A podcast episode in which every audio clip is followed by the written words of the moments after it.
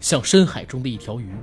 如果你自己不能燃烧，那眼前便只有漆黑的一片。每当夜深人静，独自一人面对无尽的寂寞，指尖所触只有冰冷的屏幕。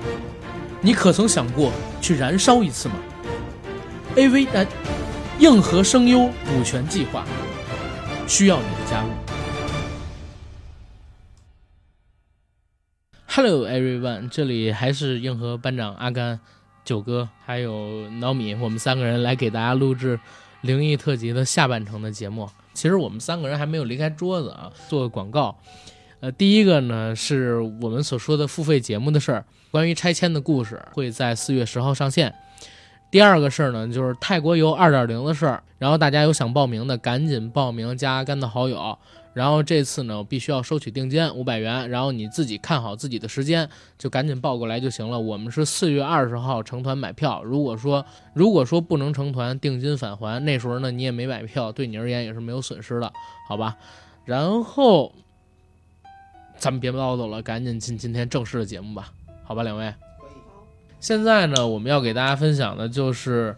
清明节灵异特辑的下半集节目，我们在邮箱里边所收到的故事稿件，然后还有九哥、脑米、阿甘三个人自己准备的这三个故事，好吧？嗯，谁先来？还是 Lady First 好，没问题。嗯，这次分享的是一位叫 Jace 求或者是愁，我不知道这个同学对自己的姓到底有什么样的喜好啊。我就念球就好了啊，嗯，这是球的一个呃听友发给我们的一个故事。这个故事啊，是我上个公司的同事说给我的。我的同事是女孩，姓李，广东，广东，广东江门人，今年二十九岁，学的是日语专业。以前的工作呢是日语翻译，比较喜欢日韩文化。这个跟我比较像，我比较喜欢日本文化，基本上每年都要去日本或者韩国旅游一次。我们公司是国企，食堂离公司有一段距离，走路要大约十五分钟。因为平时工作总是坐着，上下班也是开车，没有什么机会去锻炼，所以去食堂也就不开车了，故意走着去，就当锻炼一下。在我的带领下，其他同事也就和我一起走了起来。小李的这个故事，就是在我们去食堂的路上，他讲给我的。说起来呢，这个故事发生在二零一五年的春天。小李和他的一个表妹请了年假，一起去韩国玩。回来以后，当天晚上睡觉就感觉睡得很不踏实，总觉得卧室里好像还有别人。平时他自己一个人在卧室睡，睡眠质量很好，从来也没有失眠的毛病。小李是个神经大条的姑娘，她觉得可能是刚从韩国回来太累了，还没有休息过来，也就没当回事儿。谁知第二天晚上开始做梦，梦里还是她卧室的床上，有点半梦半醒的感觉，就看到卧室门口站着一个人，是一个很年轻的背影，穿着白衬衫，背对着她，直直的站着，没有其他的动作。但是他却感觉好像这个人在看他。小李在梦里很奇怪，心里想：这是谁呀？我不认识他，他来我卧室干什么？不会是小偷吧？小李想到这里，心里想着着急，就喊了爸爸妈妈。这一急，突然就醒了，就发现他还是保持着梦里坐起看向门的姿势。天已经亮了，但是那个背影已经不见了。这时的小李也不害怕，只是奇怪，怎么做了这么真实的一个梦？搜肠刮肚也想不出来这个背影是谁，可以肯定是个陌生人。小李也没当回事儿，白天该干什么就干什么，也就没有和爸妈提起这件事情。哪知第三天晚上又开始做梦，这回那个背影已经清清楚楚地站在了他的床前，他这回可以清清楚楚地看他白衬衫的纹理。白皙的无血色的脖子，上面是个剪得很干净的学生头。小李这回突然感觉到了无比的恐惧，心里乱成了一锅粥。他不知道这个人到底是谁，也不知道他要干什么。这个背影就直直地站在他的床头，背对着他，好像眼睛盯着他一样。他感觉自己身体和手脚都被定住了一样，一动也不能动，嘴里口干舌燥，想喊却发不出声音。他挣扎着想要自己能够活动起来，但是他越害怕，越是眼睛直直的盯着那个背影。他更害怕的是，那个背影突然转过来，给他一个他无法接受的脸。也不知道就这样僵持了多久，小李觉得可能过了有一年这么漫长。突然间，他就醒了，感觉他自己还在梦里半起的那个姿势。天已经大亮，床头的背影已经消失了。这回小李手脚能动了，他大声哭喊叫他的爸妈。爸妈过来卧室，吓了一跳。只见小李满脸泪水，头发像过了电一样都立了起来。小李连哭带喊的把这两天做梦的经过说给他爸妈听，爸妈听也是一头雾水。安慰了小李好一会儿，小李的情绪才渐渐平静了下来。他又从头到尾把这两天做梦的经历说给了爸妈听。爸妈一听就知道这是碰到了脏东西，老妈安慰他不要害怕，老爸当时就打了一个电话。打完电话，一家三口开车就出了城。路上，小李问老爸要去哪，老爸说：“你有一个远房的伯伯，会看香头，能处理各种事情。”开了快一个小时，车停在了村里一个二层小楼的门口。三人走进了小楼，迎上来的是一位六七十岁的白发老头。小李是第一次见到这位伯伯。老爸给三人做了介绍。伯伯笑呵呵地跟小李说：“不要怕，让父母在外头等着。”领着小李进了内屋。进了内屋的小李闻到了一股很浓的香火气。只见这个房间摆设简单，收拾得很干净。里面有一个神龙，上面供着大慈大悲观世音菩萨。伯伯让小李给菩萨叩头上香，做完后让小李站在一旁，不要说话。只见伯伯双手合十，面对神像，嘴里念念有词，差不多有个三五分钟，拉着小李就走了出来。爸妈关切地问：“怎么样了？”波波还是笑呵呵地说：“没事了，我已经打好招呼了。今天晚上你们要在十字路口边烧纸边念叨什么，然后不可以回头，直接回家睡一觉就好了。”爸妈千恩万谢，小李却有点懵。这么快就完事儿了，有点不敢相信。白白却对小李说：“你最近是不是到过墓地呀、坟堆这种阴气很重的地方啊？”小李想了半天说：“没有，我最近没有去过墓地。最近也不是清明，也不是七月十五，没有理由去阴气重的地方呀。”波波说：“不对，你再想想，凡是与死人有关的都算。”妈妈这时插了一句。小李，你不是前两天刚从韩国回来吗？你是不是在韩国遇到了不干净的东西啊？小李想了想，突然恍然大悟，忙说：“我想起来了，原来前两天小李和表妹去韩国济州岛玩儿，下船不久就遇到一群人，都穿着白色的 T 恤，手里拿着白色的鲜花，向着一个方向走去。小李和表妹都觉得好奇，也正好是顺路，就跟着这群人一起走了起来。”走了没多远，之前这群人就到了一个广场的中心，中间一个照片墙上面的整齐贴着许多大大的黑白照片。他们把花放到相片下，神情肃穆，有的轻声低泣，有的则是默默的流泪。小李和表妹对视了一眼，想起这天原来是二零一四年四月十六日韩国世越号沉船事故的一周年。此情此景，两人的心情也沉重起来，不自觉地对照片墙拜了起来。小李抬起头，不经意就看见对面的相片上是一个典型韩国男生，干净而又英俊的脸，特别像韩国的明星李明镐。李敏镐，特别像韩国的明星李敏镐。小李不觉心头一荡，用现在的话来说，糟了，是心动的感觉。这么年轻帅气的男孩就这样死了，真的太可惜了。小李马上拉着表妹，指着相片，小声对他说：“快看快看，这个男生多帅啊！”表妹也小声叫起来：“是啊是啊，真的好像李敏镐啊！”说完，两人又向这个照片拜了一拜，也没做过多停留就走了。一路上，两人还长吁短叹，感慨世事无常。这么年轻帅气的小伙，也是无比惋惜啊。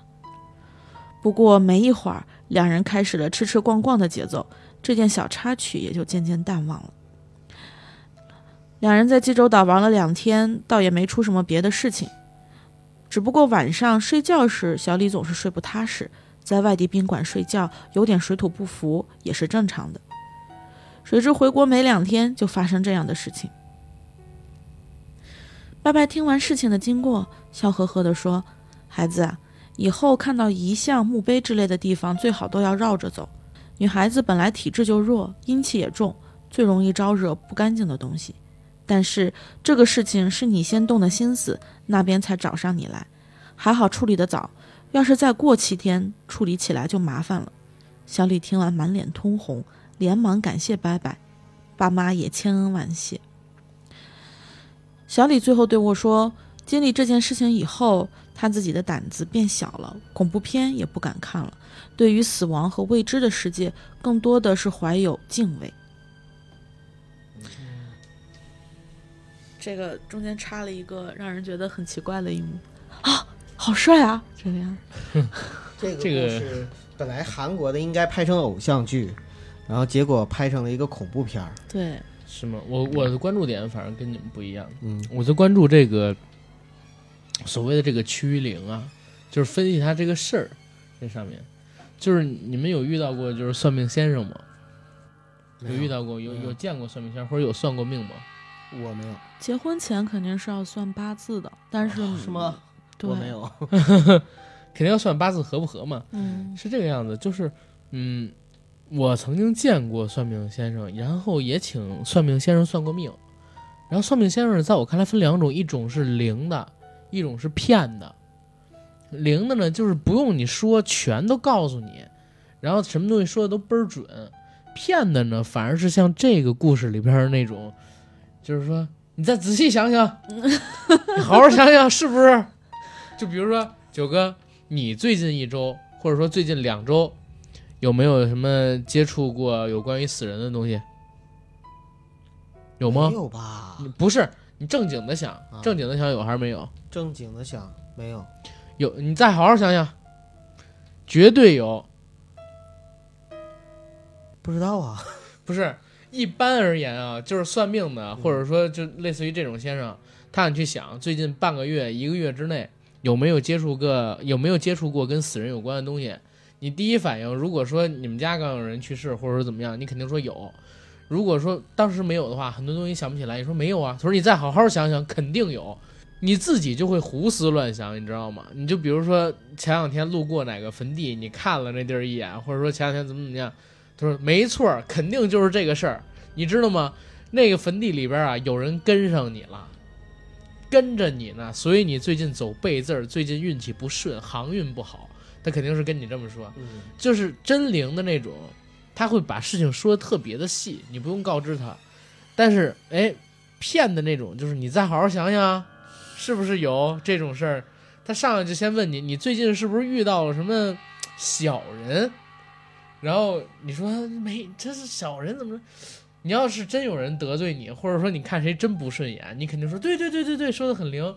你要是说开始的时候没想起的是谁，他说你再好好想想，肯定有跟你作祟的小人，这人跟你不对付是吧？就在公司里边儿，然后 然后你就想吧，肯定是我我妈就这么被骗过。其实、嗯苏格拉底曾经说过啊，说那个一个人的知识都在他的大脑里，对呀、你只需要提问就可以把它勾出来全都勾出来。啊。啊，就像小的时候，我妈跟我经常讲说，儿子，你知道吗？就是我给你算过命，人家算命先生说，你这儿子要管好了，肯定能成大事儿；你儿子要管不好，就是个祸害。这不车轱我辘话说这个，我说这这话不是谁管好了不是个能做大事儿的人，谁管不好不是个他妈的，就是嗯祸祸害呢，对吧？我说这就是一车轱辘话来回骗，妈你们也能信这个？对，就好像那个星座似的，对对放在谁身上都准信。则有，还有很多心理测试信也都这样可能，对也有但是心理测试，嗯，对对对。大家都觉得他说的就是我。，对但是你要看其他的选项，发现大家都说的是你自己。对。好了，那我下面跟大家再分享一个听友呢，是叫微信幺三幺尾号三八九零的一个哥们儿，呃，说的呢是他表哥和表嫂的一个事儿。表哥和表嫂呢结婚一年后，大概是在八月份吧，有一天正午十二点左右，表嫂头开始疼起来，而且呢越疼越厉害，感觉整个人就要从身体里边被抽出来那种感觉。然后表哥就赶忙带表嫂去了医院，去医院做检查，拍脑电图、核磁共振啊，等等等等，也没查出有什么毛病。医生呢也说不出个所以然来，呃，就给开了点止痛药。后来几天，呃，因为好表嫂的头始终都疼，所以呢，就是每天都去医院看，看了几家医院，也看不出什么问题来。而且他这个疼呢，还特别的巧，就是几乎都是每天正午十二点的时候开始头疼欲裂。呃，实在没办法了，后来表哥呢就回乡，回到乡下找他的母亲，想问点土方。正好啊，就是这个。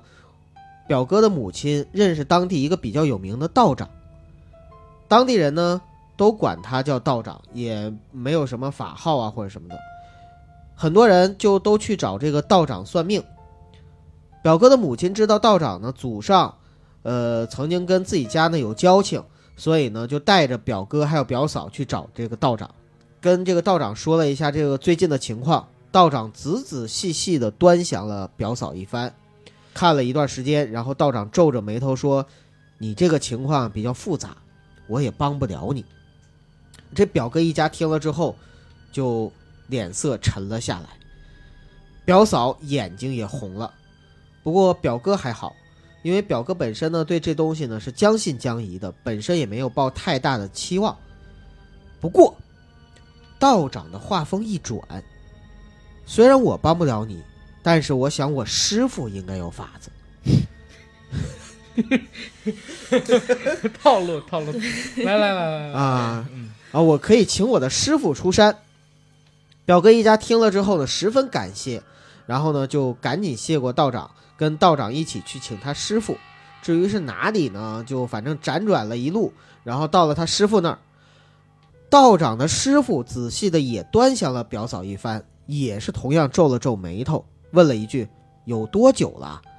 然后表哥说：“大概有四五天了吧，就头疼。”然后道长的师傅赶紧说：“走去你家。”同时呢，又吩咐表哥去老家把祖宗的牌位带到了家里。然后一行人呢就赶忙回到了家中。第二日，道长的师傅呢让表哥把牌位放到家里的四个角。然后师傅在家的中间架起了做法事的桌子，还有一系列的符文之类的道具，让表嫂坐在正中间。等到临近正午十二点的时候，道长的师傅便开始念起了咒语，大家就可以想象林正英那个样子。正午十二点的时候，表嫂的头又开始疼了起来，但是这次好像疼的不是很厉害，而且持续的时间也没有那么长，不一会儿就结束了。之后又过了两天，每天都是正午十二点的时候做法，表嫂呢也没有像之前那么疼了。到了第三天的时候，表嫂的头却异常的疼痛，好像整个身体都不是自己的了。道长的师傅也变得有些紧张，直到过了好一会儿，表嫂才慢慢的缓了下来。这个时候，道长的师傅跟表哥他们一家说：“好了，已经结束了。”不会再来了。表哥一家呢一头雾水，这几天到底发生了什么？为什么表嫂的头会疼？为什么要把祖宗牌位带到家里？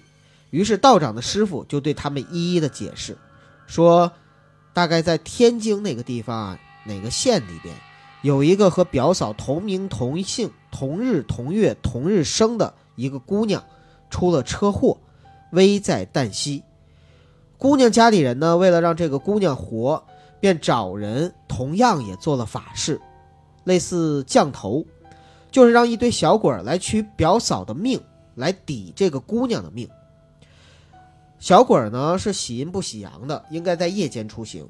但是那个师傅说，呃，正午十二点是一一天之中阳气最旺的时候，但是过了正午十二点，就是阳气由阳转阴的时候，阴气开始冒头，阳气呢也最弱，所以此时呢，小鬼就出来活动，到家中呢来拉扯表嫂，取其性命。一般人呢很难撑过七天的。而道长师傅让表嫂坐在整个的法坛的正中间，然后让表哥呢取来祖宗牌位放在四周，通过祖先的庇佑镇住小鬼。今天呢是那个姑娘要熬不住了，于是全力一击，想要拼最后的一个力气夺走表嫂的命，所以最为激烈。但是还好最后呢撑住了，所以表嫂活了下来。说完之后，表哥还是一脸的将信将疑，便问了师傅具体的地址，想要亲自呢去天津一趟。结果真的就是在那个地方找到了一个和表嫂同名同姓、同日同月生的这样的一个姑娘。据说在一个星期前呢出了车祸，也就是在表姐头疼结束那天离开了人世。这是一个找人偿命的故事，对，嗯，哎，但是觉得还是挺套路的啊，我觉得像电影。我觉得像电影，而且这故事好长，对，啊，当然没有刚才那个脑米那个长，更长。对。这个感觉可以拍一个小短片。对。嗯。哎，但是有一点啊，就是我不知道你们是不是跟我一样，现在我一听到道士两个字，我脑子里边想到就是林正英，嗯，就是他的那个造型，你知道吗？一个一字眉的，然后要不然穿一身短打的练功服，对，要不然就是穿那个黄色的道袍，戴一高帽，手拿桃木剑，身背黄纸朱砂。说的这种都是会茅山道法的茅山道士。那你想什么呢？我想的就是李连杰，然后穿着一身哎呀张三丰，刀光剑影不是我们派。你你跳的刚才那个是夏威夷的草裙舞，我在吃鸡里学 对呀、的。对呀、你 这不是不是太极要啊，对，海草也不是这么跳像，一株海草，海草是这样，一只手，然后这一只手，对僵对尸对我们说是就是在那个刺激战场。行了，咱们这么，跳，他们也看不见。哎呀，这这到底做的是不是这个灵异特辑呢？哎呀，也很尴尬。灵异中间带着搞笑，对对，哎放松一。下心情。这样的事情有也也有遇到过的，哎，其实这种事情，我觉得在乡下好常见，好常见，啊上身儿是吧？就是有人找这个替死鬼，然后架在你身上。哎，尤其是是黑龙江东北，不是特别信那个黄大仙儿什么的吗？不应该说是五仙儿，就保家仙儿。嗯保家仙儿嗯对对对对是那个红呃什么狐黄皮柳灰嗯啊，嗯嗯，狐是狐狸，狐狸，黄大仙儿，嗯皮是什么呢？呃不狐狐黄白柳灰，白是什呃么？黄黄是黄皮子，然后白是蛇，然后灰，呃灰是鼠，哦柳是刺猬好像，灰是鼠，狐黄白柳灰。对。嗯，我也不知道我说的对不对，反正差不多吧。但不是说说每个村子都会有那么一个跳大神儿的，呃然后帮忙解决相应对萨的问题。满教，其实东北东北那地方，或者说北方的山北方的农村，信萨满教的还是有的。嗯，对不是那个咱们去年参与那小寡妇成家记，嗯，北方就是片苍茫在北方一片苍茫，对对对，现在叫这名儿。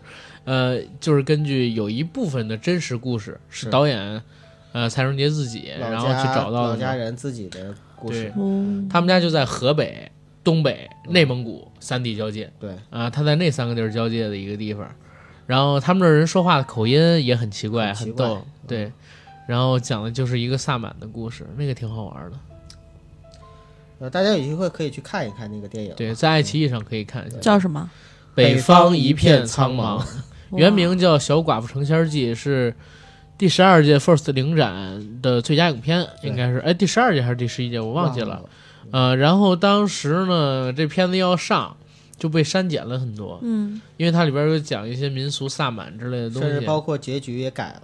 嗯，嗯对，结局也改了，然后结局本来应该是很惨烈、很惨烈的，但是最后变成了一个相对温和的一个结局。然后里边很多就是直接说这就是萨满，这就是神迹这样的事儿，就变成了引指，是吧？就是说，哎呀，这好像是，或者说可能是，没有明着指这种事儿了。哦，嗯，那接下来的故事呢是阿甘给大家读一读，但是因为写的比较短啊，我就跟下边另外一个故事一起都读了。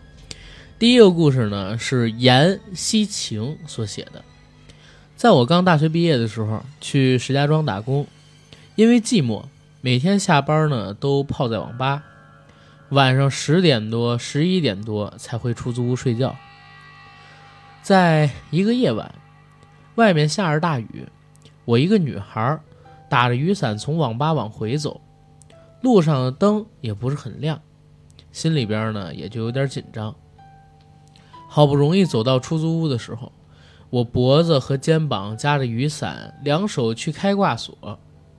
就在这时候，后脖子上凉凉的，感觉有人往我脖子上吹气。刚开始呢，我以为是风，但后来想到脖子后夹着雨伞，有风也应该是吹在腿上啊，而不是后脖子上。反应过来，吓得我是哇哇大叫，痛哭流涕，赶紧进屋，反锁上门，躲在被子里边哆嗦。可奇怪的是，不止我脖子上被人吹凉气，还有就是我从白马寺请的一个观音吊坠也出现问题了。以前这个观音吊坠是白玉的那种晶莹剔透，而经历了这个事儿，我偶然间发现，这吊坠呢不再是晶莹剔透的白玉，而是从里到外泛着一种脏，不是戴的时间长而且不清洗的脏，就是从玉的纹理里面翻出来的脏。这件事儿呢，困扰了我很多年。有的朋友说我的白玉观音给我挡了一次灾，我也不知道是真是假。只是每当想起来往后脖子吹凉气的那种恐怖和自己浮想联翩的妖魔鬼怪，都能再吓一次自己。啊，这是咱们的一个听友所说的故事。哎呦，我有一个疑问点，哎，说一个女孩儿啊，每天下班泡在网吧，十点到十一点才回家，这个其实不是很安全啊。就是我们是非常不建议啊这样的情况呢继续发生啊，能早回家尽量早回家。其实反过来想也挺心疼他，对呀就是多孤独，然后没有。没有朋友，对，也没有家人，挺挺不容易的哎，但是他也说这是很多年前的事儿了。啊。走出来了哈，已经走出来了嗯对已经不是这样的状态了，是吧？嗯，对对对，但是也要说明啊，就是呃，还是啊，保护自己，注意自己的人身安全。没错，别说遇到这样的事儿啊，这样的事儿其实还算是好事儿呢，对吧？没发生什么不好的东西。对。啊，多找一个陌生的人陪陪自己，哎，不是，多找一个熟悉的人，熟悉的人，熟悉的人陪陪自己，最起码也要心疼自己的人对吧？多听听我们的节目，然后跟阿甘多聊聊天。阿甘还是很欢迎小姑娘的。对对对嗯，对对，小姑娘、小姐姐都可以。对，啊，好，第二个故事呢，是一个叫做大思的听友写了一段他亲身经历的恐惧事件。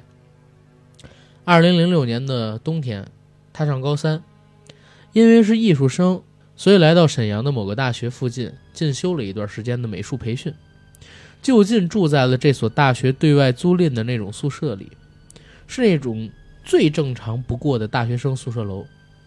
一层的房间对外租赁，楼上呢住的就是平常的大学在校生。虽然是对外租赁，但是记忆里好像只有几间房是有人住的，而我住进来还是托的老师的关系。（括号）现在想想，可能正是因为托了老师的关系，所以给我安排的这个房子啊，没有什么在校生，租的人也比较少。重点来说，我住的这间宿舍是进宿舍楼的偏里面的一间，走廊里是声控灯，因为特别暗，所以二十四小时都开着，有声音就亮一会儿。宿舍是标准的四人间，进屋就是过道两边就是床位，上铺是床，下铺是书桌的那种。寝室其他三个人是刚毕业不想找工作的大学生。借口就是要自学一年，准备明年考研。但三人基本晚上都天天去网吧通宵，白天睡觉，所以其实到了晚上，宿舍里边基本只有我自个儿一个人。那时候智能手机还没有普及，再来我只是一个高中生，用手机只有打电话的功能。晚上无聊，我就听宿舍里边的一部收音机解闷儿。宿舍楼十点半锁大门，我听到十一点基本上也就睡觉了。开始几天都是听听歌什么的，后来突然调到了一个午夜鬼故事的节目，节目很短，故事都是那种一两句一两句就能结束的鬼故事啊对，啊！细思极恐那种。哦，明白明白，但是每天都播也很厉害啊啊，让人越想越害怕的那种。清楚的记得一个鬼故事，是夜里两口子骑摩托车回家，丈夫感觉妻子摸他的脸，然后突然发现妻子的双手其实正在搂着自己。那摸他脸的手是谁的呢？有时候自己听了害怕，就赶紧睡觉。可后来有一天，我怎么也搜不到这个节目了。无聊的我就闭灯进被窝睡觉了。可奇怪的事，就这么发生了。因为宿舍门上啊有个小窗户，用报纸给这窗户贴上了，省得透光。走廊的声控灯呢，就布置在我的宿舍门口，所以灯光可以隐隐约约的透进来一会儿。平时亮几秒就灭了。再加上这层本就没什么人住，所以十一点以后基本就安静下来，再也不会亮。可今晚门口的灯一直亮着。一开始我在被窝里还没在意，合计是有人洗漱、走动什么的，亮着很正常。但是我突然感觉到哪里不对劲，就是整个宿舍特别的安静，根本没有一点声音。没有声控灯，应该一会儿就灭了呀。而且这灯特别亮，透过窗户和报纸，把屋里照的根本没有睡意。我的床位呢，就在门口。我还是头对着门口躺着，吓得我把身子对着墙，不敢看门口发生了什么，然后用被子把自己的头都蒙上了，偷瞄了一眼手机，十一点零五。没一会儿，就感觉更吓人的事情发生了，好像有什么东西就站在我的门外，因为我察觉到透进来的光变少了，有类似影子似的东西投进了我的屋子里。我整个人都硬了，浑身吓出了冷汗，这感觉在这辈子里边都没有经历过。感觉那个东西离我是越来越近，就站在我的床边，好像一直在盯着我。我在被窝里边啊，吓得是一动不动，只能用手指按一下手机。十一点十五，过了十分钟，灯还没灭，可还是特别安静。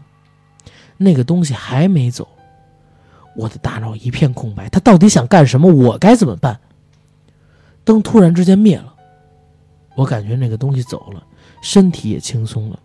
手机显示十一点二十五，我鼓足勇气坐了起来，枕头、床单都湿了，门口的灯也恢复了有声音才亮的状态。后来我跟别人聊过这件事儿，但是。当时那种被什么东西盯着的恐惧、害怕的感觉，再也没办法形容出来了。现在庆幸自己当时没有回头去看看门口到底有什么东西，万一真看到了什么，故事就结束了。我在想，是不是宿管阿姨查房？宿管阿姨查，宿管阿姨查房也不可能查这么大半天吧？二十分钟。然后这灯一直亮着。对呀，你像查房的话，那一串儿不是因为是这个样子，很有可能是心理作用。这种事情一般而言都是心理作用。不过为什么会有这种心理作用？就是大家说的啊，就是好像学校里边都挺邪门的啊，都有属于自己学校的灵异故事。然后每个学校就是不传出了有几个为情自杀的女生，或者说有几个殉情杀人的男生。都好像不属于是一个正常的大学一样。九哥，你们学校有没有什么灵异事件？呃，没有灵异事件，有传说。嗯，呃，也都是跟教学楼还有自杀等等相关的，对吧？其实千篇一律。对。哎，你们见过学生跳楼吗？没有，但是呃，我们那届有学生跳楼。嗯。然后跳楼了之后呢，本来啊，就是我们学校那个时候刚修了一栋实验大楼，特别。怎么说呢？特别欧式，然后呢，上面有那个天台，我在上面呢，就是跟小姑娘约会啊什么的，很方便。然后结果呢，就是因为那个你是个姐们儿跳楼了，跳楼了之后，然后那个整个天台锁上了，以后就再也没上去过。是吧？在那骂这谁呀？谁谁对谁到了，非得在那儿跳楼，这讨厌讨厌，毁掉我的 记忆，对吧？我我没有见过跳楼的，但是我有见过就是喝药的。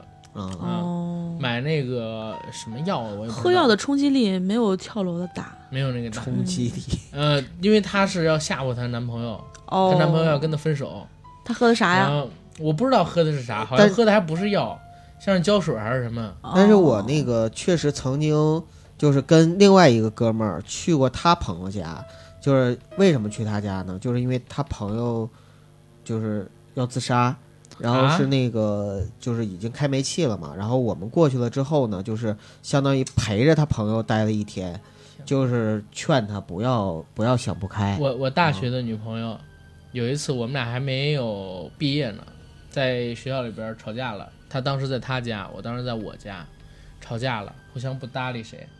然后你知道吗？他给我当时的微信发那种就是拿东西拉自己胳膊的那种照片儿，嗯，把我给吓到了，我就 跪着给人道歉去，知道吗？那个很恐怖，以死相逼哈。有就是以死相逼，我不知道到底是他真的在拿刀伤自己啊，还是说从网上当这么两张照片儿发给我，那也挺吓人，你知道吗？我靠，谁能负得起这个责任？对，的确是嗯，我以前也干过这事儿。啊，是吧？从从从网上找，我看你姐胳膊上有刀子吗？不是有刀口吗？嗯，现在没有，这里有一个。哎呀。拉，我跟你讲，真是。真拉，女生真的能干出这种事儿来呀！我靠，我我那是我高中不懂事儿的时候，其实就是可能每个人心态不一样吧，就是作为一种要挟，有的时候我自己啊，我自己我得这么说，我很看不上我自己，我一直说我爱谁，我爱谁爱谁，我绝对不敢为人去自自己拿刀子剌自己胳膊这种事儿，真的，所以我还是蛮自私的。其实你到后面这会上瘾，哎呀，这会上瘾，我跟你说，所以千万别做。就是我我说的所谓的上瘾是，有第一次就有第二次。对，有第一次就有第二次，而且后面后面会变成一种想法。你一旦压力大的时候，然后一旦压力越来越大的时候，你就会想去做这个，所以就特别不好。失手弄狠点了，就真的没有下一次。我就是失手了，然后然后呢啊，这是大概缝了五针吧。缝了五针，我自己傻了吧唧，那不是因你为你你哦，你拉的是虎口这块儿是吗？啊，千万、不是，千万不要拉虎口这块儿，我跟你讲我知道，这块儿是筋啊，你这手不是筋，啊这块儿是毛细血管最多的地方，所以出啊血出的特别的多。啊。那次我都傻掉了，其实就只是呃高考的时候压力比较大嘛。我要在你身上写一个惨字，是吧？你说的这，哎，就是我们我们上学，咱们俩应该同龄。我们上学的时候，有段时间男生大三岁男生特别喜欢用烟头啊，烫烫烟花，烫烫成烫出自己喜欢女友的啊名字，烟花嘛，对。但是那个多傻逼，你再纹 一个不行吗？就觉得特别难看，你知道吗？嗯然后当时啊，说说回正题，当时我是高考压力特别大，然后就想自己划一下自己，但是家里就没刀了，你知道吧？然后我就想自就随便买一个水果刀，结果没想到一划闹大玩大了，你知一道划吗？成名，一滑就唰就开始往外流，而且流的是紫色的血。哗，真的我跟你讲我当时心里面就抓一下，然后然后我想完了坏了，这这下玩大了，然后没办法，我男朋友，我当时男朋友说你咋了？我说我说对不起，然后没有办法，你知道吗？然后我就高中的时候，当时还高中还有男朋友，解压方式多多呀，非得妈呀你们高中都有我们高中是全日制开始有我们高中是全日制封闭式高中，嗯，很多都是啊，对，但是那个管理特别的严，然后你不可能跟男朋友有什么事情的。我你知道吧？我们没说有什么事情，关键。然后关键是在于，就是我我男朋友不是过去嘛，缝的时候你得有人有人按着呀，然后我男朋友就不打麻药吗？肯定在打，嗯，只不过就是我男朋友想看的，因为他要知道怎么按比较合适。医生你转过头去，他说没事儿，我不怕。很多男生说不怕，最后都休克了，我们还得救他。你转过头去，然后医生就转过头的时候缝，缝完了之后我就一个月就没有没有敢沾水，所以这种事儿就就不要尝试。对对，对你有很多很多种方法可以解压，千万不要尝试这我没有说解压，我就说我前女友，我前呃，反正好几任之前的女友曾经为为我干过这个事儿。但是啊，九哥，我也要说明一点，他好像真的没有拉自己，他就是当的图片是吗？肯定是当个图片来吓唬我，知道吗？很好了，你要拉自己你怎么办？我他要是拉他要是拉自己啊，我一定跟他分手。没错，我没错手，这种一定跟他分手。虽然我是我也干过这事儿，但是你一定要跟他分手。就这姑娘在这段关系当中的状态就不对状态了。太不正常了，对就不对了对，我这种一定跟他分手。对对对对对，嗯嗯，OK。然后九哥，不是，该是那个 Nomi 了。嗯，下面我分享的是 Leon 的一个故事。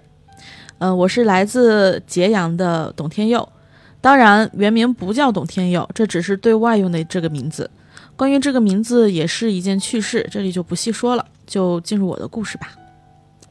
嗯，他的故事是以一个日记的形式来来来来呈现的啊。嗯，我是一名大二的学生，家境一般，却总爱往外出。我可以算是非常业余的旅行家，所以有些行为总在危险边缘。比如我去年寒假只身一人前往昆明，并结识当地驴友，一起偷渡了越南。这个能说吗？这个不能说。嗯，没事。而今年我的计划是去厦门。其实揭阳到厦门买张七十多的高铁就能过去了，但我偏要骑单车，而且是骑 ofo 过去。一月二十五日出发。由于揭阳极少有 ofo，我前往外婆所在的汕头，在一个桥洞从大量堆砌的 ofo 中挑出了一辆。一开始那叫一个兴奋，听着假面骑士的音乐，从白天骑到黑夜，不知疲倦。第一晚就成功跨省到达福建的诏安县，这里十分热闹，还有不少刚夜休完的学生们，莫名的亲切。另外，诏安的男孩女孩特别好看。在间旅馆住了一晚上，这一晚上十分诡异，居然没有人 往房间塞小卡片，小卡片这种呃对，确实很诡异啊，非常诡异，非常诡异，非常诡异，对对，太诡异了，居然没有人塞。哎我去住，你知道吗？我去住从那个长沙，非常非常非常好的酒店，一千几一晚，居然晚上我都发现了大概十几二十张小卡片，你他居然还说没有，你还嗯说那个酒店，我们家每天都会被塞一张小卡片，家都会被对哎我们家会被塞一张。好吧，回头我也要搬这儿来住。然后你接着来说，这一晚十分诡异，居然没有人往房间塞小卡片，而且没有忽悠我住走廊尽头的房间。这一夜平静的太诡异了，这一夜平静难道不是好事儿吗？一月二十六日，今天起来就十分酸痛，尤其是屁股，折腾到十二点才出发。这一天骑得特别的慢，人也显得疲惫。耳中的广播正播放着黑水的香港十大奇案。黄昏，手机导航十分奇葩。带我穿过两人宽的小桥和小巷，我坐在车上，身靠着小巷的墙休息。今天越骑人越少，心态不像昨天。突然感觉自己耳边有人朝我吹气，我警觉扭头看，墙上有个铁窗，房屋里看不太清，但能明显听到一个小孩在窃笑。我说了下，自己马上走。我想把水喝完就走，抬头喝水时，耳朵又被吹了气。这次的气息湿气十分重，我也恼了，平白无故来捉弄我。我把空瓶从铁窗扔进去，嚣张地说了句：“来追我呀！”这时里面灯亮了，是那种泛黄光的老式白炽灯。我瞄了一眼，扭头就跑。就这一眼，看到窗内有张遗像，总觉得像中老人，像中老人。像中老人，总觉得像中老人是斜着眼睛看我，惊得我骑得比计划中的更快，把那看不见阳光的小象甩在了身后。到达了小镇，十块钱买了三斤圣女果，不停地边走边吃，压压惊，心里已经有所畏惧，加上听完了硬核，脑子里把杀人之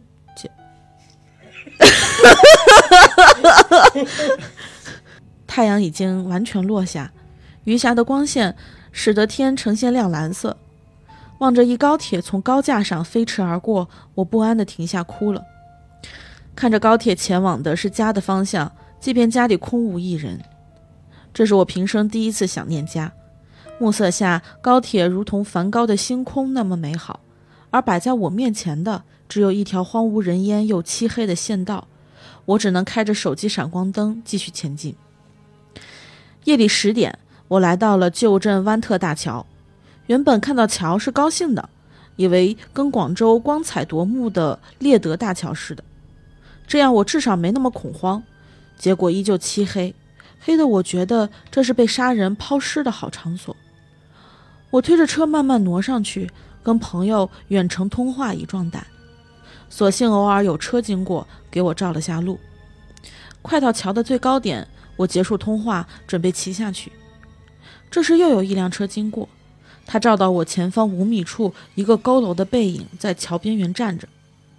我一个哆嗦，没有那辆车，估计等下我得跟这东西来个亲密接触了，心里那叫一个怕。而且不止我一个人看到了，那辆车立即变道，从左侧，那辆车立即变道，从左侧加速开过，而我由于有防备。把耳机音乐开到了最大，骑到左侧飞速，骑到左侧飞速冲下桥。山下是一个十字路口，这个路口十分亮，手机又导航向漆黑一团的县道。此时我惊魂未定，再激情的音乐也显得苍白，再激情的音乐也显得苍白无力。我选择有些许灯光的乡道，乡道进入了拐角，我回头看了一眼那十字路口。那个佝偻的身影，与我脑海最害怕的画面如此契合，就站在路口之下。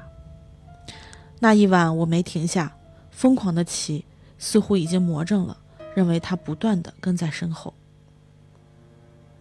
一月二十七日凌晨四点，我没跟着手机导航，凭感觉骑到一间庙，心里突然不害怕了，只有疲惫。就在庙门口，我趴着休息。接下来，本来接近海边，凌晨的冷风应该很刺骨，可我却能安稳的睡下去。天亮了，随着三个光头从越野车回到庙里的动静，让我清醒过来。他们没有赶我走，也没搭理我，而我经过惊魂的一夜，一扫疲惫，继续向厦门前进。这个，这个佝偻的身影。到底是什么呢？有没有可能是流浪汉啊，或者说拾荒的老太太？对，很有可能，挺有可能。其实老太太，但是我挺佩服这哥们儿勇气的，就是一个人骑着 ofo，然后就呃穿越，然后骑了很久，并且是你看在夜里是怎么倒的。咱们就知道，就是因为像这哥们儿这样太多了，把把人车那个忍耐力给耗了，你知道不？嗯，骑一晚上，是，对啊，骑一晚上还还就就几块钱儿。对他都不是骑一晚上，好像他就一就比如说一天就最多多少钱嘛？一天最多多少钱？他这样骑一天也是挺那个的，很厉害，很厉害，特别厉害。对，就是一辆车，即便是一个流浪老奶奶佝偻着身影坐在那里，在漆黑一片的那种地方，的确也是挺瘆人，对，挺瘆人的。就是你们走过夜路吗？一个人走过夜路？谁谁没走过？都走过，不是一个人在走夜路。我还走过人生的弯路呢，九哥。尤其是在就特别黑。然后，呃，没周围一个人都没有的时候，你真的会忍不住胡思乱想。对，正常人忍不住都会胡思乱想。对，你不仅走路，比如说你在上那种很高的楼梯的时候，对，要是没有灯，很暗，你也会特别害怕前面有什么人。一个就是一个一个人，然后周围什么人都没有，又特别安静的环境。其实，哎，但是最恐怖的还不是你胡思乱想，嗯，最恐怖的呢是你在后面走，有一个人在前面走。只有他自己，但是他突然对着空气聊起天来了，那个是最恐怖的，对吧？就是他突然对着那个空气说：“啊，怎么会没没给小卡片？是是那个什么？不是戴着蓝牙耳机。你比如说我我在前面走着走，然后突然觉得后边有人跟着我，嗯，那这个时候我怎么办呢？我就可以跟空气聊天，然后就把后边人给吓跑了。对，哎，你跟空气聊天，你不要老跟着我啊。”我不刚才跟你说了吗？你别跟着我，你干什么呢？不，你这个就好像是在跟后边人说话了。对啊，你就你要这么说，哎，那个，咱今天晚上去哪儿啊？哎，你不要这样，明明你别哭，你哭什么呀？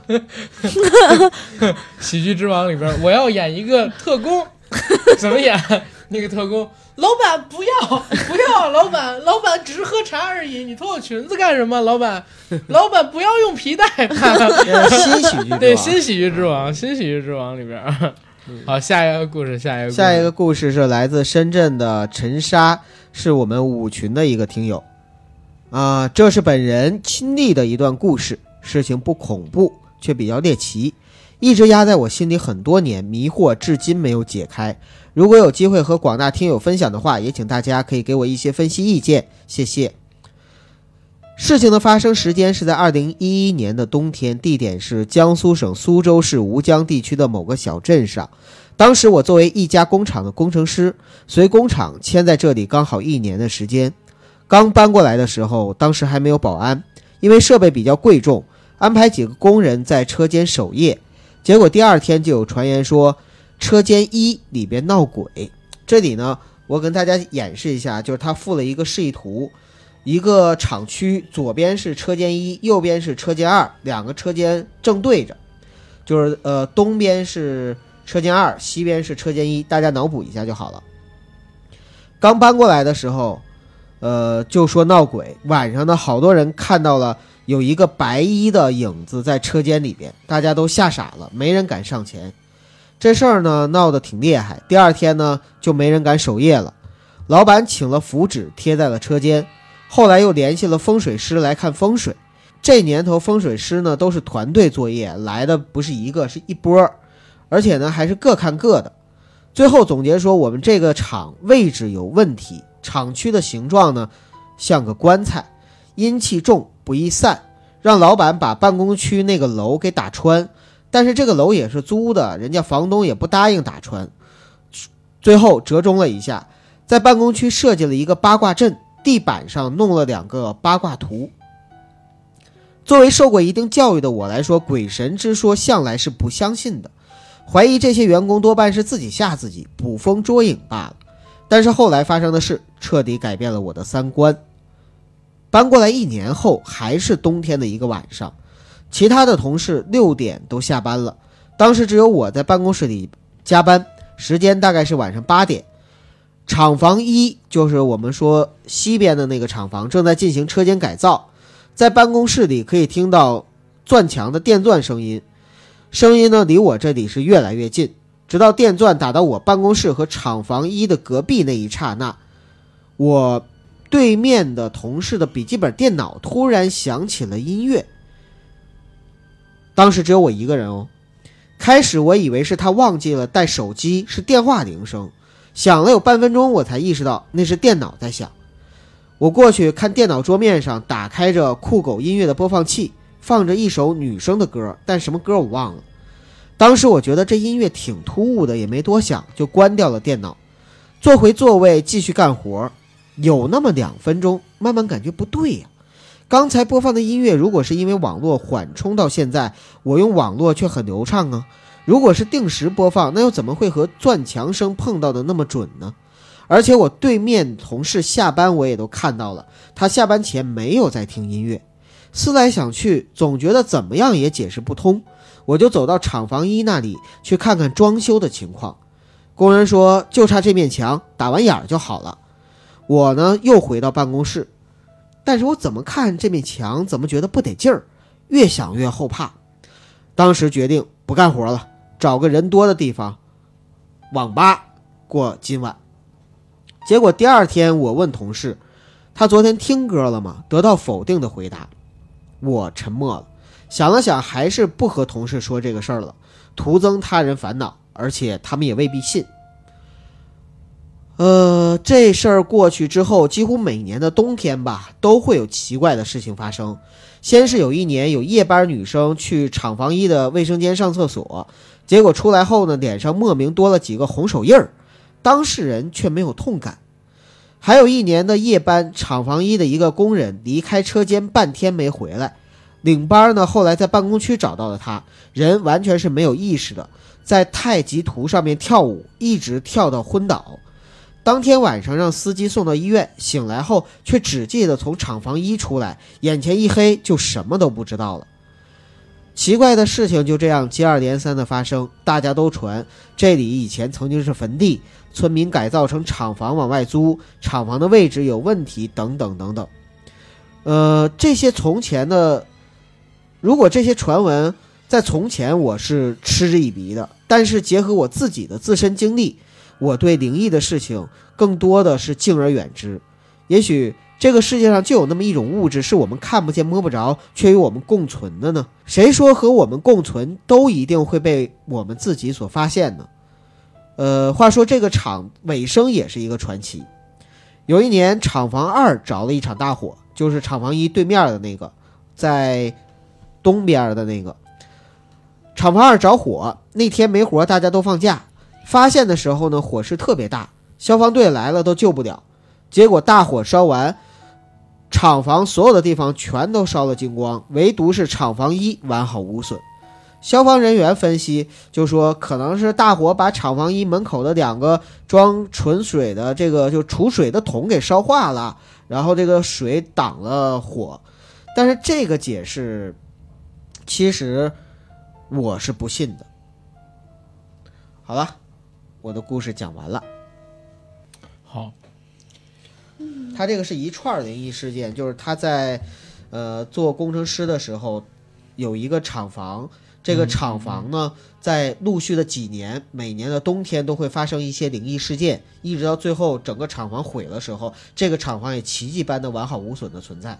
嗯，好，我这边来念最后一个征稿的故事啊，也是咱们听友五群的笑看人生给到的，说阿甘九哥你们好，首先说明我是一个天主教徒，小学的时候呢就受过洗礼了，刚开始的时候很虔诚，但是到了初中的时候就远离教会了，那个时候我就像个社会青年，很叛逆，而人生中经历的三件灵异事件都是发生在那三年之中。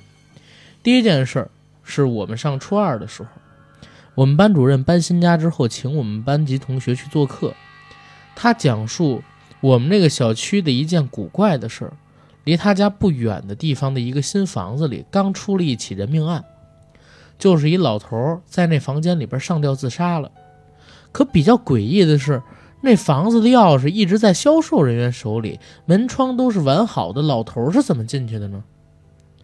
还有。最让人费解的是，老头上吊的房子里面没有任何的踩踏物件，那他是怎么上吊的呢？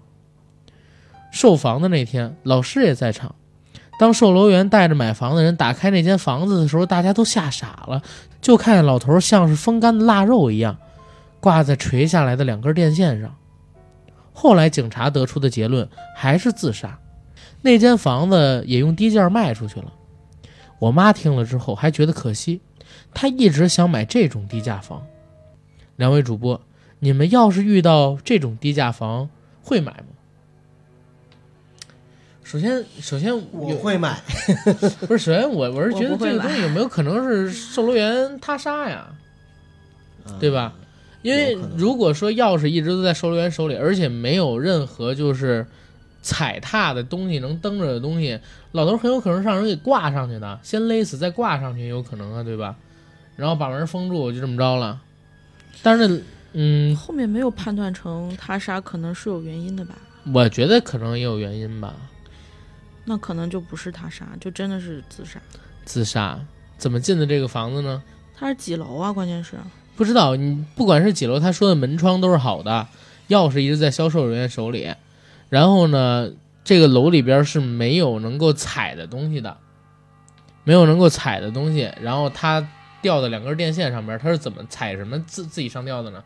他不可能是爬的从电线的这一头爬到中间，然后把绳子挂上，再把自己脑袋挂那个歪脖子树上面吧。这个反而是比较邪性的。对呀、然后接着来他，嗯，嗯，我我插一句啊，但是在就是真实的，就是那个刑事案件里边，比这更诡异的还有，就那种密室杀人，真的有。嗯，你知道什么吗？我知道，我之前曾经看过一个密室杀人案，就是他是真实案件？是真实案件，就是在那个房子里边死掉的那个人，然后警察、刑警怎么分析，就是当时详细的讲了这个布局啊，就是这个密室里边那个小仓房里边怎么样都不应该有第三个人，啊不是第二个人，然后怎么样都不应该就是他在里边把自己反锁并且死掉。但是后来呢，还是破案了。具体怎么破案的，我就不揭秘了。反正就是最后解释还是能解释得通的。就就事实上是，总之我看所有的这种故事，给我的印象就是：第一，没有想不到，只有你做不到；第二是天网恢恢，疏而不漏，最后总是能够被发现，就是总是能够被。这个世界上不存在完美的犯罪。对，好，那南京 那个碎尸案是吗？那个回头咱们再说啊，嗯。然后他写的第二个故事，也许你们觉得我刚才说的老头那不是灵异事件，但接下来可是真真正正发生在我身上的。我初中的时候啊，喜欢租碟看电影，但是因为我家里没 DVD，所以总是要到同学家里边去凑着看，一看就是一宿。那一天呢，我们租了三张影碟：成龙的《神话》、甄子丹的《杀破狼》和林正英的《僵尸先生》。我记得我们看到僵尸先生的时候，看到林正英去墓地给人起棺迁葬的时候，我的哥们儿就说他祖坟也起棺迁葬过。然后他家请的风水先生也说，之前的墓地啊被人动过手脚之类的话。正在议论的时候，突然停电了。当时觉得没什么，因为天黑了，我和我的哥们儿就到小卖铺里边去买蜡烛。回到家的时候呢，点了蜡烛，我俩又聊了一会儿。后来，我哥们儿呢有点困，就去了一趟厕所。回来的时候，顺便就把桌子上的蜡烛给吹灭了，然后对我说：“咱睡觉吧。”可我俩人躺下之后，他却又说睡不着了，接着拉我聊天。两个人越聊越兴奋，又聊到墓地的事儿。这时候，我突然说了一句：“我也去趟厕所，你帮我把蜡烛点上呗。”他顺嘴就说：“蜡烛不是点着吗？”这时候我们才突然意识到不对，不知道什么时候蜡烛自己燃烧了起来。我们看着蜡烛半天，最后他一口咬牙说：“我陪你去厕所吧。”回来之后，我们没有再聊天，把蜡烛吹了之后就闭口不言。当时都是小伙子，虽然害怕，但毕竟是两个人，所以过一会儿还是睡着了。但是第二天上学之后，我有些后怕。和哥们儿又聊起这件事儿，他却说自己记不清了，所以我觉得他在回避着什么。也许当时就没吹灭，嗯，有可能。我觉得这是很大。也许当时蜡烛就没吹灭。嗯，很有可能，不是说你吹一口它就彻底灭了的，对很有可能会复复燃。对我觉得这是最大的一个可能吧。对，自己吓自己。第三件事儿还是初中，有一天凌晨，我在自己的房间里边突然醒过来，一看表四点，这时候我突然发现身边跪了一个年轻的女人。那女人呢，浓妆艳抹，穿着红绿相间的长袍，有点像是和服，头顶上呢还扎着一个蝴蝶发带。她一只手抓着我的手，对我微笑。我明显感觉到自己无法动弹，也不能说话，只有头可以转动，但是并不害怕，因为我能感觉到那女人没有恶意。我能肯定的一点，这女的呢，肯定不是中国人。后来天亮了，女人也就消失不见了。再到后来，我就能说话了，喊我妈，告诉了我妈这件事儿，我妈就在我屋子里洒了点圣水。到现在为止，这女的是谁我不知道，但是我能觉得她和我关系匪浅。现在想想，很多发生的事儿都是有头无尾，这其中的原因就像《聊斋》那首歌，“此中滋味，谁能解得开？谁能解得开？”行，这是我们这个听友所投的稿的所有故事，其实挺多的，而且我们还删了一部分。嗯，然后现在基本上已经完事儿，聊聊咱们自己的故事吧。谁先？还是老米我吗？脑米？我我的故事、呃没有看见什么，感觉嗯，感觉故事精彩度不会特别高啊。但是那是我这辈子就觉得挺恐怖、最恐怖的一件事情，嗯也是在大学里面发生的，就是南方的屋子啊，我现在真是怕了。我们那个大学有一个行政楼，这个行政楼并不是说是嗯非常亮堂，因为其他的楼都是有人气儿的那种，因为学生比较多，晚上又有晚自习，一直到九点之后，你才能说略略少少的，就是楼灯慢慢的变就是变暗。但是行政楼不是，呃，行政楼因为它自身特殊的原因吧，它一直到它只到下午五点六点，人都走光了就。嗯，唯独就是在五楼、六楼，它可能有一些呃学生会啊，或者说是社团方面的东西，它可能偶尔会去开会，你才能会过去。你要不开会的话，它还是就是全楼都是暗的一个状态。当时我是大一，嗯，虽然就是当时没有想到做文字方面这一块儿，但是对杂志社还挺感兴趣的。我们学校有一个杂志社，名字叫大学四年，它的那个开会的地点和那个呃社团所在就在行政楼的五楼。我报名了之后，我报名的时候其实已经晚了，已经是大一下学期了。但是就是呃，真的很想去，所以当时报名。报名了之后，突然有一天通知我们晚上九点去开会。开就开吧，那么晚，我当时的猜测是，可能大家晚上都有课，下完课走过去，差不多就这个点儿了，还是比较正常的一个时间。但不正常的就是在于这个楼，这个楼太暗了，嗯，就是属于伸手不见五指的那种状态。嗯，九点钟的时候，我是八点五十五跑到行政楼门口，快迟到了，有点着急。本来想赶一部电梯，但是那个电梯人多，而且就是我虽然用力跑，但是没有跑过那个电梯，直接就上去了，所以就剩我一个人在那里等电梯。嗯，当时心里面是有不安感的，因为当时那个电梯四周非常的暗，也没有任何，因为我们那个楼背后就是山。我先跟大家说一下这个楼的结构，就是你可以把它按南北来算，它的北边都是教室，它的呃它的北边都是办公楼。办公处、办公呃办公地点，它的南边就是一座山，它是在山的脚下面建的一个楼。嗯，第一是没有走廊的灯，第二是有窗户的那边都是山，山里面是没有路灯的，所以说里面外面也没有灯会透进来，所以整体的这个建筑就是很暗的。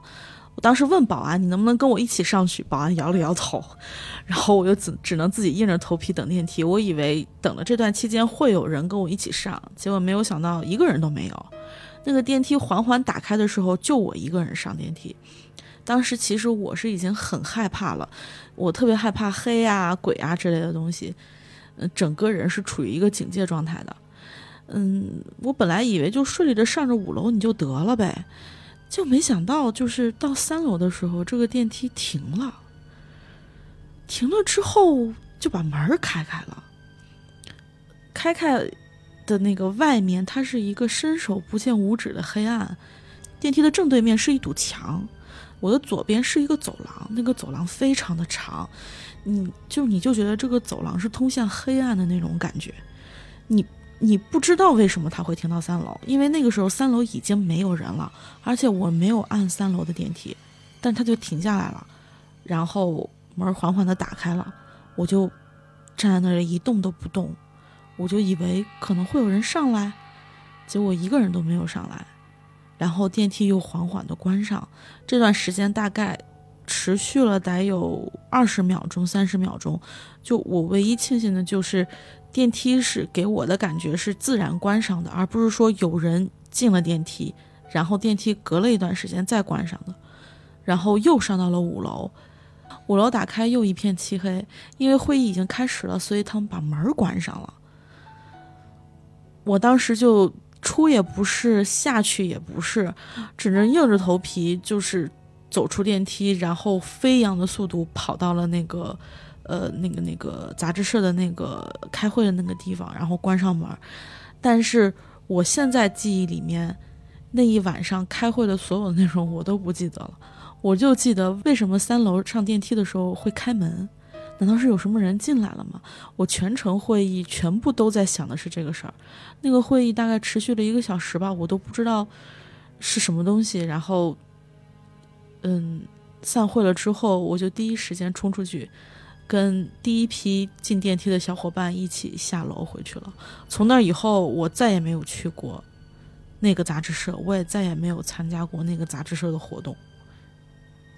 这是你的故事，嗯，九哥，这个就是脑米的故事。脑米的故事，嗯，你来你的故事别。干不太恐怖，主要是我觉得。对，其实就是这个故事尬就尬在哪一点，你经历的时候特别可怕，嗯，但是你说出来，可能大家会觉得，哎，不就这么回事儿吗？有什么恐怖的？我明白那种感觉，因为有的时候我做梦，我梦里边觉得特别离奇、特别好玩，然后特别传奇的东西呢，当我一说出来的时候，说，哎，我做了个梦，怎么怎么样，人就会，哦。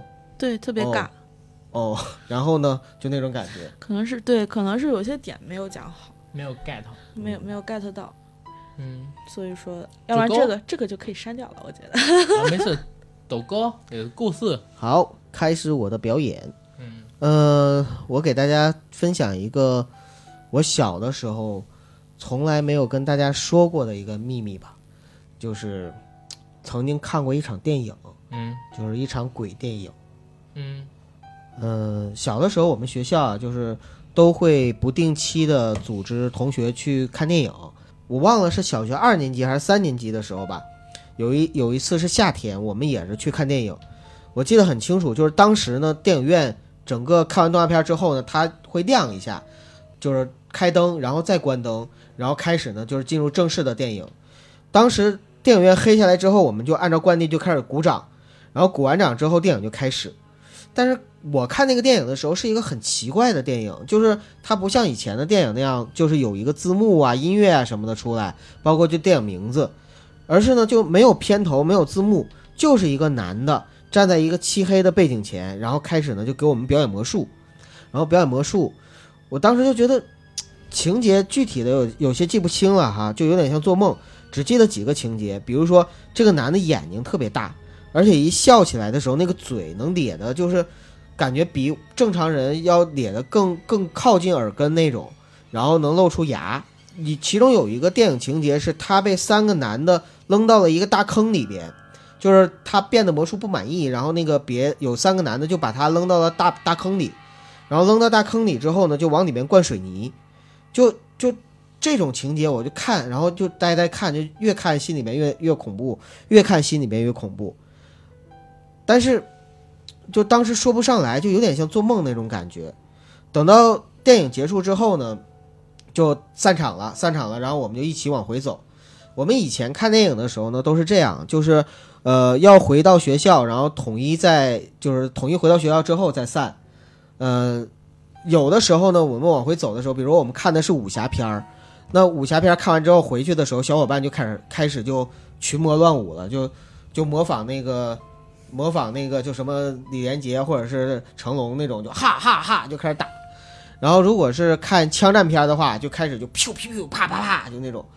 然后结果就那天我们回去的时候啊，就是大家都很安静，然后我就看其他的人，就一个个眼睛红红的，就好像都哭过的那种感觉，然后情绪都特别不高。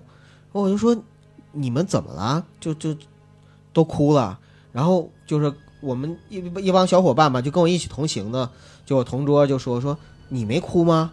都哭了呀。我说没哭啊，我就觉得挺害怕的。他说害怕，你不觉得很感人吗？我我说感人吗？他说多感人呢，大家都哭了，怎么聊都聊不到一起去。然后等回家的时候呢，因为我跟我表姐是同一个班的啊，堂姐就是我们俩是一个班的，然后我们就一起往回走。回走的时候我就跟她聊，我说姐，今天看的。到底是什么电影啊？为什么我没看到片头字幕？他说：“你没看到吗？妈妈再爱我一次啊！妈妈再爱我一次啊！”然后当时我就想，“妈妈再爱我一次”，杨慧娟那个是那个吗？是是就是怎么就是我因为我不知道，就是小的时候，我小的时候是在九十年代初，就那个时候根本就不知道那个就是“妈妈再爱我一次”是什么电影，也不知道世上只有妈妈好，就这个这个来源。所以我我我就想，妈妈再爱我一次里边，就我看电影里哪有妈呀，哪有感人的地方啊，就不知道。一直到很多年之后，当我知道妈妈再爱我一次到底是一个什么电影，而我那天看的根本就不是那个电影的时候，我才我才不知道该怎么样去去描述了。就是我那天到底看了一场什么样的电影？对，相当于别人，你跟别人都在看同一场电影，但是你帮我分看的是析分析。别的，对，会不你会你是不是你是不是想错了，记忆错乱？记忆混乱是一个可能，还有一个可能就是会不会是当时那个我跟这个电影院的磁场，某些磁场产生了共鸣。但是因为怎么说你也说不通啊。对，所以这就是最看过一场鬼电影。对那也就是说，其实，在当时那个状态里边，你跟你身边人看到的完全不是同样的东西，对。但是你身边人没有发现你的异常。我我看电影就是很安静看啊，我平时看电影也是很安静，而且不跟别人交流，所以我我直到电影院散了，然后我也不知道就是说到底是他们看的时候是什么状态，因为我就很认真的盯着电影屏幕去看。明白，没事儿。然后来来说我的故事吧。好，我的故事其实不是故事啊，我的故事是一部电影。大家熟悉阿甘的都知道，阿甘胆儿小，不看恐怖故事，不看恐怖电影。嗯但是这片子呢，其实是在去年的时候吧，一八年的几月份我忘了，当时是陪人看的啊。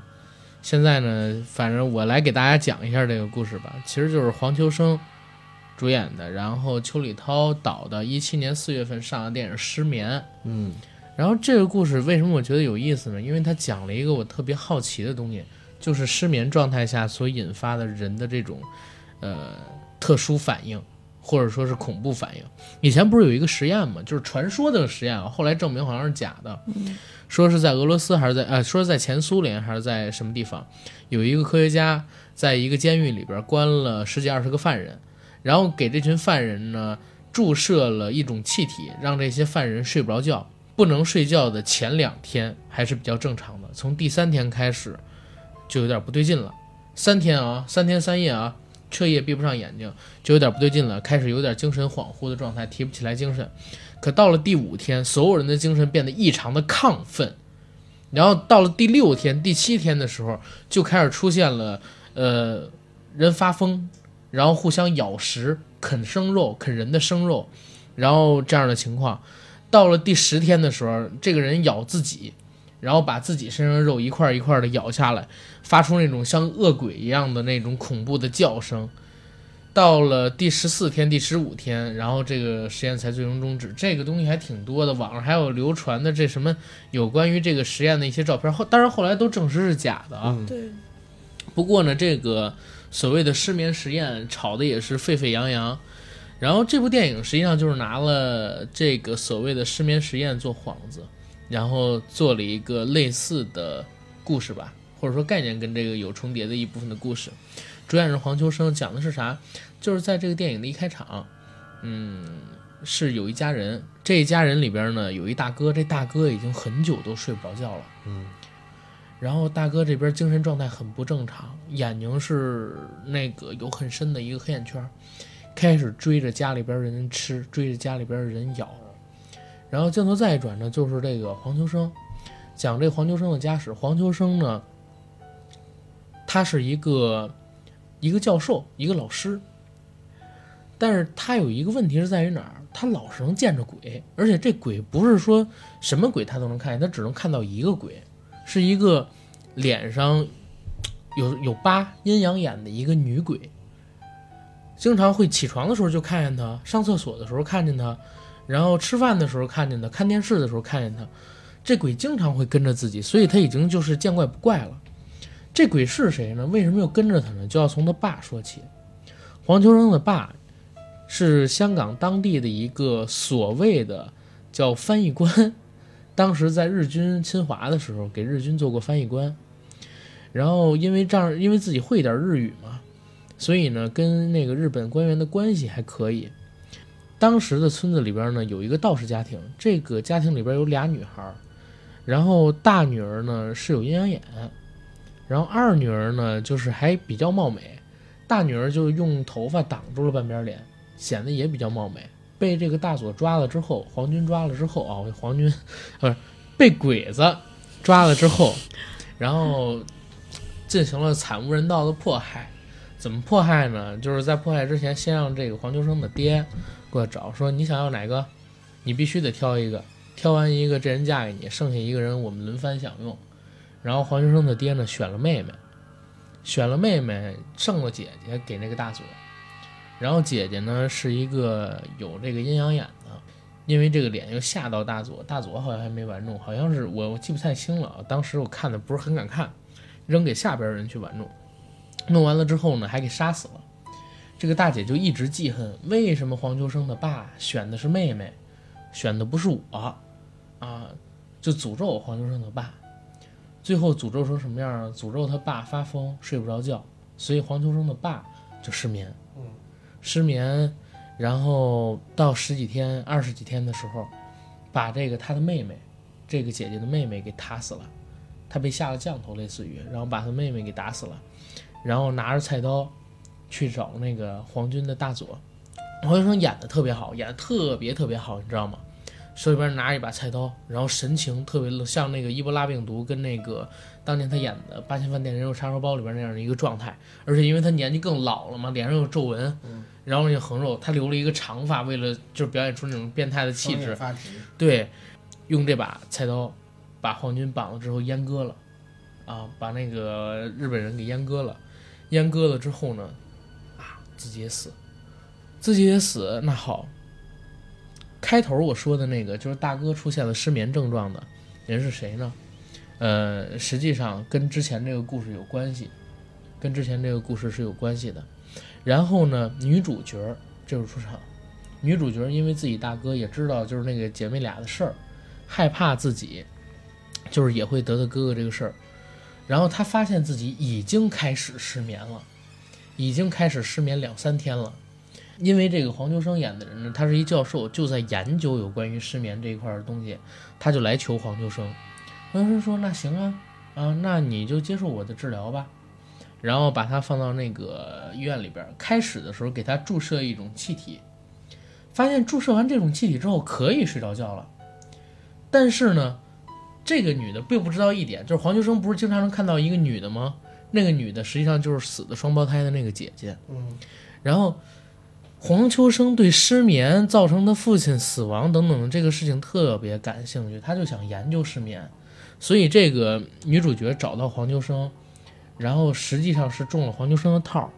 黄秋生呢，一旦发现，哎，你怎么又睡着觉了？又故意给他停药，然后呢，让他不睡觉，最终发现，到了第七天、第八天的时候，这个女人开始啃食自己的胳膊。然后没过多久，黄秋生也开始失眠了，知道吗？就是这这样一个故事。其实我对失眠这个事儿特好奇，为什么？因为我最近这两天在失眠，天天晚上三四点钟才能睡着觉，然后早晨七八点钟就醒。嗯，啊，也不知道是为什么，晚上就是睡不着。昨天晚上算是我强制性让自己，呃，十二点钟开始睡吧，然后我也得十二点半将近一点才能睡，早晨八九点钟起了。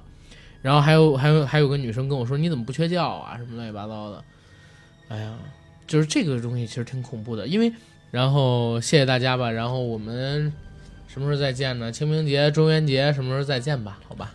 好，啊，谢谢大家，谢谢大家，非得赶鬼神出没的时候，拜拜，拜拜拜。特辑嘛，灵异特辑可不就那个时候出现？